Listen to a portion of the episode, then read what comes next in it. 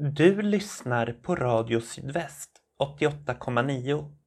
Här kommer en sändning från Brännkyrka församling med ansvarig utgivare Gustav Frosteblad. Bibeltexter ur Bibel 2000 är copyright Svenska Bibelsällskapet.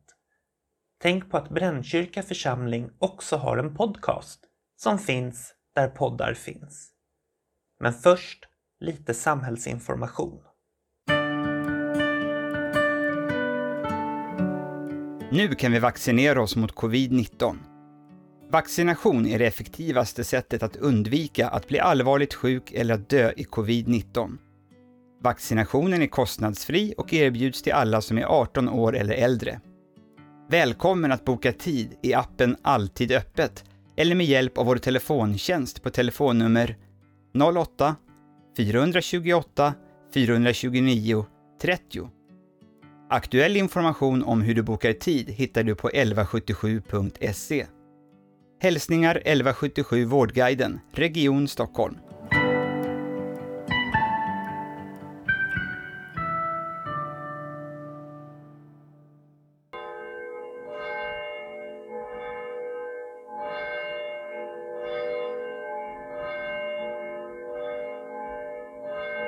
Välkommen till Brännkyrka församling. Jag heter Tore Schytén och är präst. Idag är det den första söndagen efter trefaldighet och temat för vår radioandakt är Vårt dop. Psalm 386 En vers.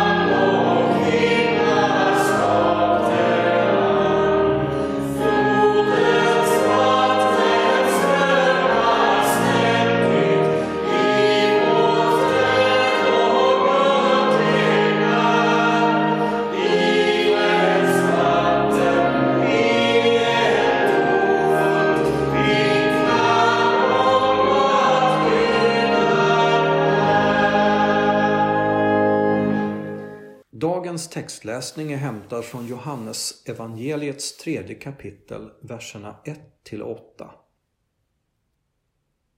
Bland fariseerna fanns en man som hette Nikodemus och var medlem av judarnas råd. Han kom till Jesus en natt och sa Rabbi, vi vet att det är från Gud du har kommit som lärare. Ingen kan göra sådana tecken som du utan att Gud är med honom. Jesus svarade Sannerligen, jag säger dig, den som inte blir född på nytt kan inte se Guds rike. Nikodemus svarade Hur kan någon födas när han är gammal? Han kan väl inte komma in i moderlivet och födas en gång till? Jesus svarade Sannerligen, jag säger dig, den som inte blir född av vatten och ande kan inte komma in i Guds rike. Den som har fötts av kött är kött och det som har fötts av ande är ande. Var inte förvånad över att jag sa att ni måste födas på nytt. Vinden blåser vart den vill och du hör den blåsa men du vet inte varifrån den kommer eller vart den far. Så är det med var och en som har fötts av anden.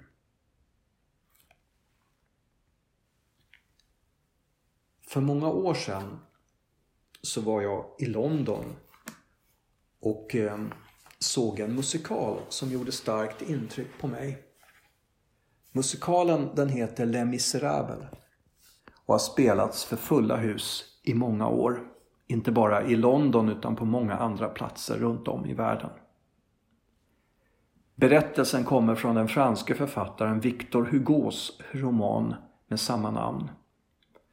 Huvudpersonen, Valjean, är en förrymd straffånge som kämpar med att leva ett laglydigt liv. Han har oddsen emot sig och möter många svårigheter på vägen. Vart han än kommer vill ingen ta emot honom och ge honom en chans. Han är stämplad och stigmatiserad av sitt tidigare förflutna. Utan vare sig pengar eller mat vandrar han uppgivet omkring på vägarna. Han drar från stad till stad. Till slut möter han en biskop som tar emot honom i sitt hem. Biskopen är en godhjärtad man som erbjuder Valjean mat och husrum över natten. Den godhet Valjean möter blir för mycket för honom. Under natten hamnar han i svåra samvetskval. Han slits mellan att fortsätta försöka vara laglydig, vilket visat sig vara väldigt svårt, eller helt enkelt falla till föga och stå in på brottets bana igen. Frestelsen blir för stor och Valjean väljer det sista. På natten stjäl han dyrbara saker av biskopen och ger sig av. Det tar inte länge förrän han grips av den lokala polisen som återför Valjean till biskopen. Biskopen tar emot Valjean med samma värme och vänlighet som kvällen innan. Poliserna berättar om gripandet och om de dyrbara saker som Valjean stulit av biskopen. Det ser onekligen mörkt ut för huvudpersonen. Men då händer någonting minst sagt oväntat. Biskopen hämtar två stora silverljusstakar och säger till Valjean Min vän, du hade så bråttom igår att du glömde de här ljusstakarna som också tillhör dig. Poliserna tittar på varandra helt förbluffade. Efter en stund då poliserna friat Valjean och lämnat platsen säger biskopen till honom Gud ger dig en ny chans. Ta vara på den och använd de här dyrbara sakerna till att göra gott. Gå i Herrens frid. Med de orden lämnar Valjean biskopens hem och det blir sedan början på en fantastisk berättelse som jag vill in, inte vill avslöja här. Den här söndagen handlar om vårt dop.